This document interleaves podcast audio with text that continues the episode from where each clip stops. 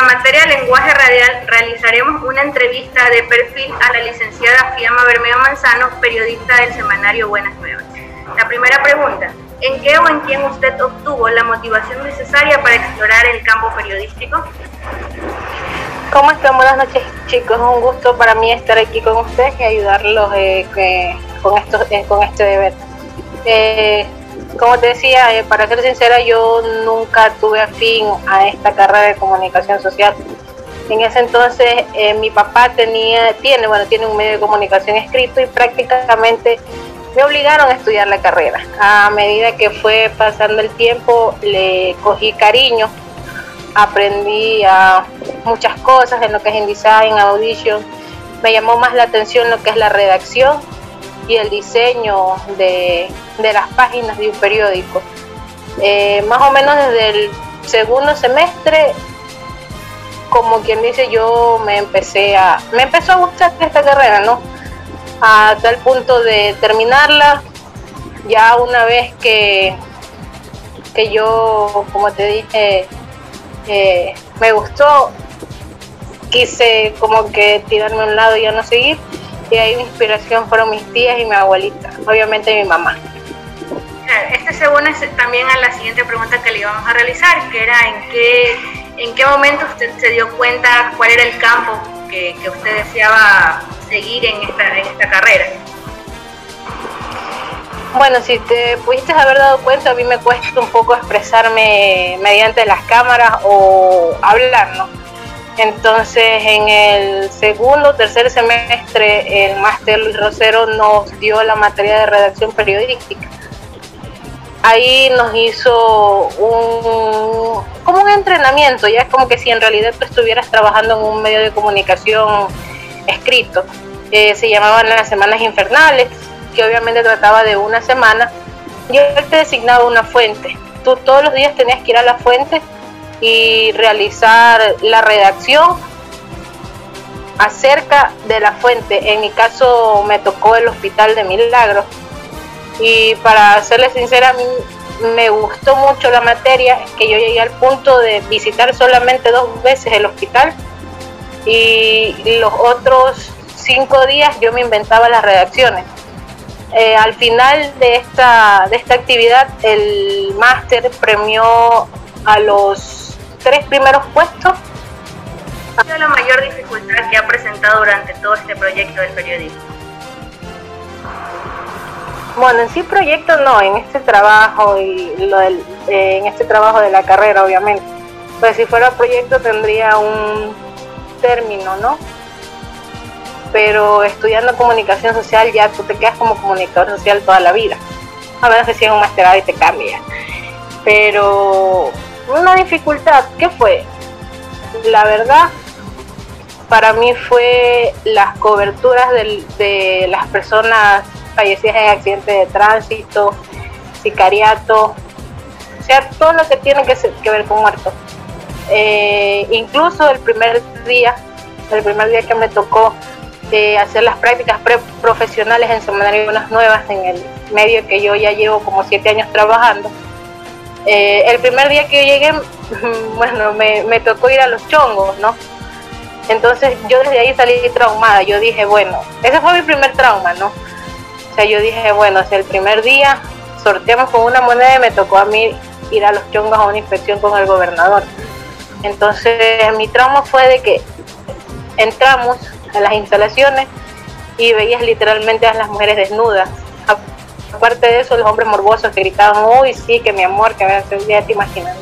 Entonces ahí yo dije, no, entonces, ¿qué estoy haciendo aquí? Y ahí saltó mi duda de como que no sé si podía, podría seguir en esto, porque tú sabes que el trabajar en un medio de comunicación es arriesgado, tanto para ir a lugares peligrosos, al momento de una cobertura, persecuciones, eh, puedes estar al momento de un asalto, de, de cualquier cosa, ¿no? Entonces Después de eso, como a los seis meses, me tocó hacer la cobertura del primer muerto. Literalmente, eh, yo me acuerdo como nos decía el máster Rosero, para tú poder vivir la noticia y para tú entender la noticia, en caso de una crónica roja, literalmente tienes que estar ahí poco más y chuparte la sangre. Eso nos decía el máster. O sea, yo nunca le creí, ¿no? hasta que me tocó esa experiencia, estábamos en cierre, un jueves me acuerdo en cierre de edición en la oficina y mi jefe no se podía mover de ahí y solamente trabajamos dos, ¿no? Eh, y justamente el accidente ocurrió en esquina, unos dos cuadras de la oficina.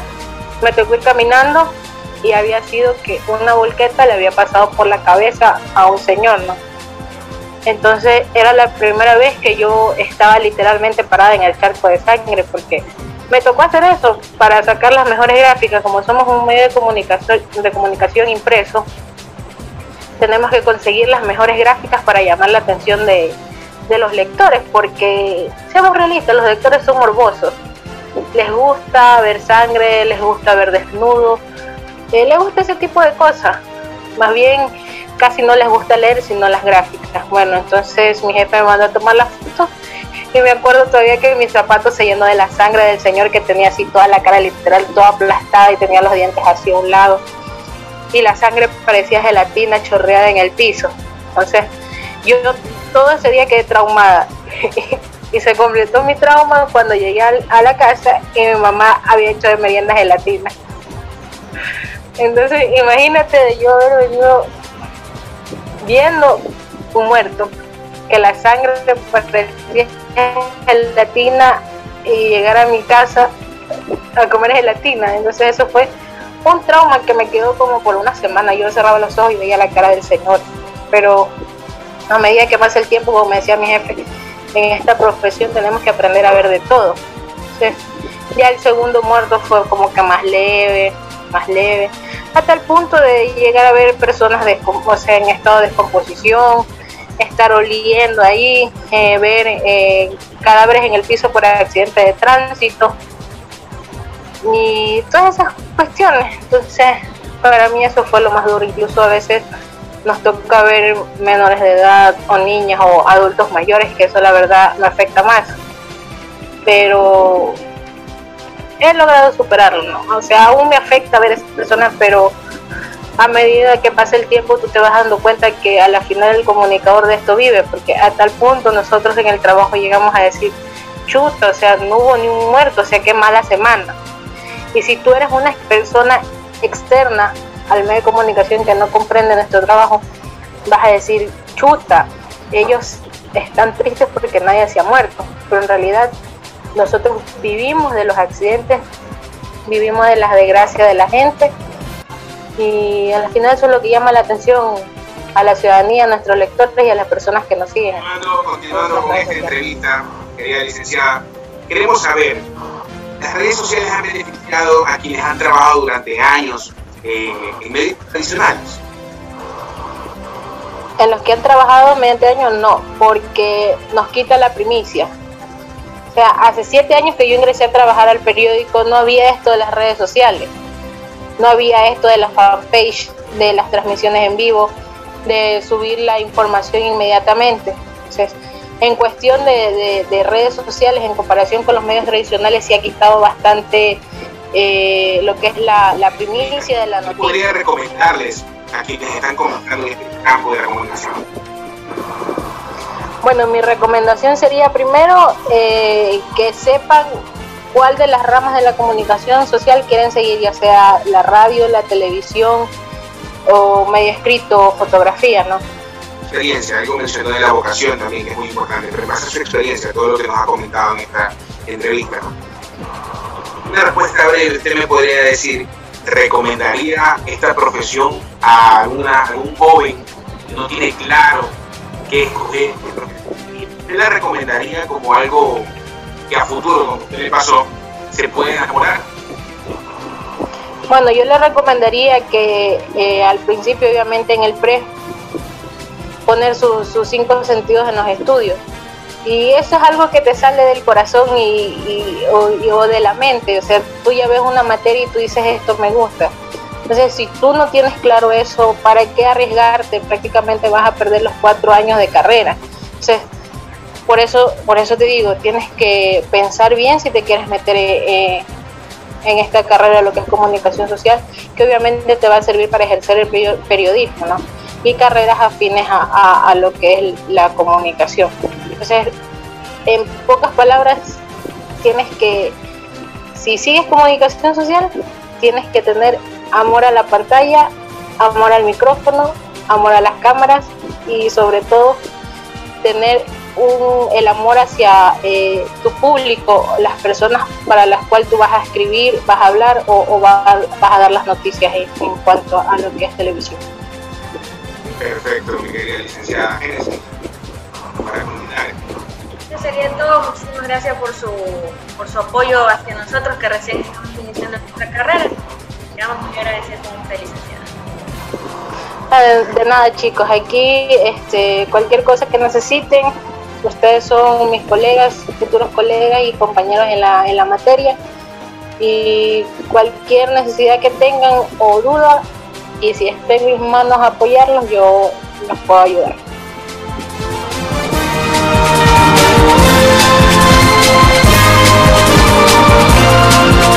Bueno, bienvenido, buenas tardes. Estamos aquí para tratar un tema de gran importancia, como lo es el COVID-19.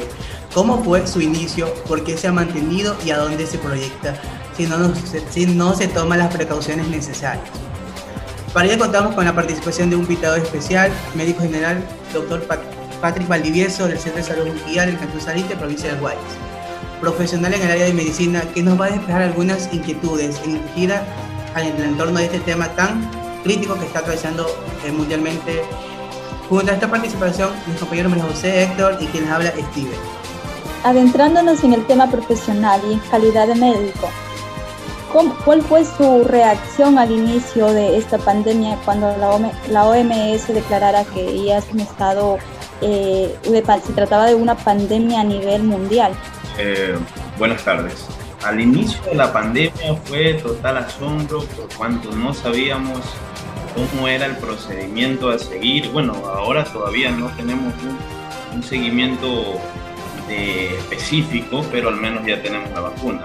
Pero centrándonos al inicio, eh, fue muy complicado porque no sabíamos cómo empezar a tratar un paciente, cuáles eran los síntomas, eh, qué síntomas específicos eran los que presentaban. Entonces fue muy, muy complicado. Bien, doctor, ¿cuáles fueron las medidas que adoptó el Centro de Salud para el cual usted labora frente a esta emergencia? Las medidas que adoptamos fue la precaución, la prevención, el uso eh, de mascarilla, el lavado de manos, eh, el distanciamiento social, evitar eh, tener contacto con nuestros adultos mayores, que eran los principales perjudicados con, esta pandemia, ¿no? Claro, y basándonos ya en la experiencia, cómo lo hemos vivido hasta el momento, este, hablando del tratamiento, ¿cuánta eficiencia cree usted que tienen los antibióticos para tratar esta clase de virus, dado que los antibióticos son para tratar enfermedades infecciosas causadas por bacterias? Bueno, como no hay un tratamiento específico para tratar, eh, como usted lo dice, una enfermedad eh, como es con el virus del COVID-19, un virus nuevo, eh, los antibióticos fueron de vital importancia porque era nuestro único método para poder contrarrestar los efectos o la sintomatología que se presentaba en ese momento. ¿Por qué? Tenemos que tener en cuenta que no solamente en nuestro país vivimos con ahorita con el COVID-19, sino que tenemos una serie de patologías como es el dengue, que también se hizo como eh, una enfermedad eh, que se impulsó en ese momento. O sea, los, los casos de dengue eh, combinados con el COVID-19 y que era muy difícil identificar si era dengue o era COVID-19, ¿no?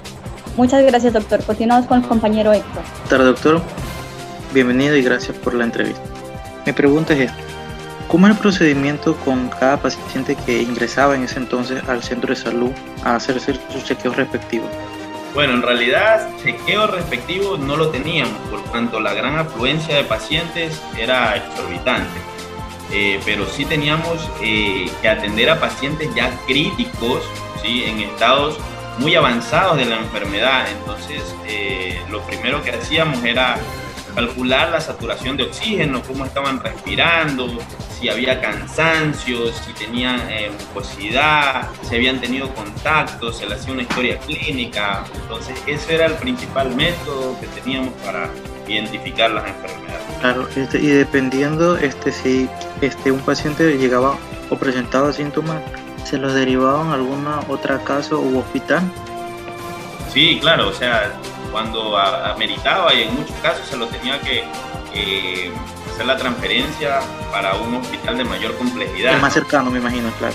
exacto, el más cercano, por cuanto no contábamos con los medios suficientes para controlar una enfermedad, pero todos sabemos de que en ese momento estuvo totalmente colapsado todo lo que es el sistema de salud, pero se, hacía, se, hacía, lo que...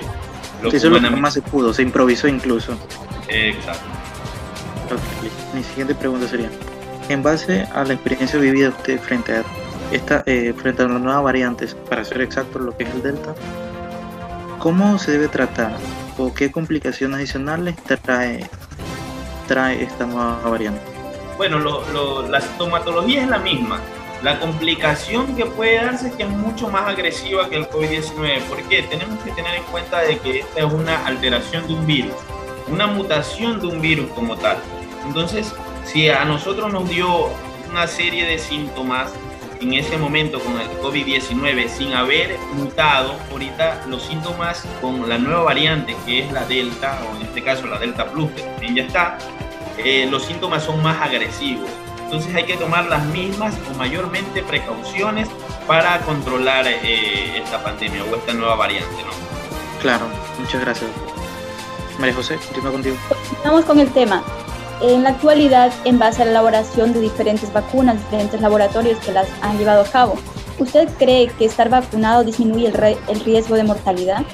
Por supuesto, disminuye en gran cantidad el riesgo de mortalidad por cuanto las vacunas son para eh, prevenir que nos vayamos a complicar una vez contraído, contraído la enfermedad. Excelente. Pero mi siguiente pregunta sería esta frente a hay muchas especulaciones en las redes sociales sobre la vacuna. ¿Cuál usted cree o considera, eh, según toda la información que se ha vertido en las redes sociales, sea la vacuna más apropiada eh, o la más efectiva que nos pueda ayudar a adquirir de cierta manera este, un cierto grado de inmunidad? Bueno, en lo que es las redes sociales es un tema que, que no me gusta tratar por cuanto hay mucha eh, desinformación, desinformación, pero concentrándonos más en el tema de las vacunas, te diría de que todas las vacunas están hechas con el propósito de beneficiar o de precautelar la salud de cada uno de los habitantes, Entonces, no te podría decir si una es mejor que la otra, si es que se hay que poner esta o no lo de acá, porque cada una la, diseñaron con el propósito de evitar la propagación de esta pandemia, Claro, efectivamente, y cada una también tiene una composición diferente, pero con un mismo este, objetivo en común. Exacto. Muchas gracias, doctor. Bueno, doctor, y continuando con el tema de las vacunas, en base a su experiencia en, en la localidad en la que usted labora, ¿usted cree que el proceso que ha llevado a cabo el gobierno nacional es el correcto y por qué? Bueno, hablar de que si es el correcto no podría, ¿por qué? Porque todavía no se ha concluido, pero sí está dando resultados hasta el momento sí está dando resultados la, la propuesta que ha hecho el gobierno y cómo se está desempeñando. También nosotros tenemos que colaborar como población para que esto sea un éxito, ¿no? Muchas gracias, doctor. Para finalizar y en vista que en el país no se encuentra económicamente estable, ¿qué recomendación daría usted, doctor, en conocimiento del tema frente a una posible mutación del virus más mortal como es para frenar este mal? ¿Qué recomendaciones haría usted a la ciudadanía o a nosotros como estudiantes? Bueno, primero el concientizar a cada una de las personas. Esto aquí viene desde nuestras casas, a nuestros familiares más cercanos, concientizarlos en el respectivo uso de mascarilla, el lavado continuo de manos, el distanciamiento social, el no asistir a eventos masivos, el no relajamiento porque creemos de que ya como la pandemia está algo controlado, ya me vacuné, ya soy inmune, entonces hay que eh, seguir cuidándonos, seguir cuidándonos porque mientras más cuidado tengamos, vamos a evitar las enfermedades y que esto aquí continúe. Agradecemos entonces, doctor, por brindarnos esta entrevista sobre el tema del COVID-19, agradeciendo entre, mis compañeros y mi persona haber compartido con usted muchas eh, recomendaciones y mucha información súper importante para combatir esta pandemia que nos está creando en nuestro país, Ecuador. Agradecido, doctor. Muchísimas gracias. Un gusto haberlos colaborado. ¿sí? Saludos a todos. Un abrazo. Gracias.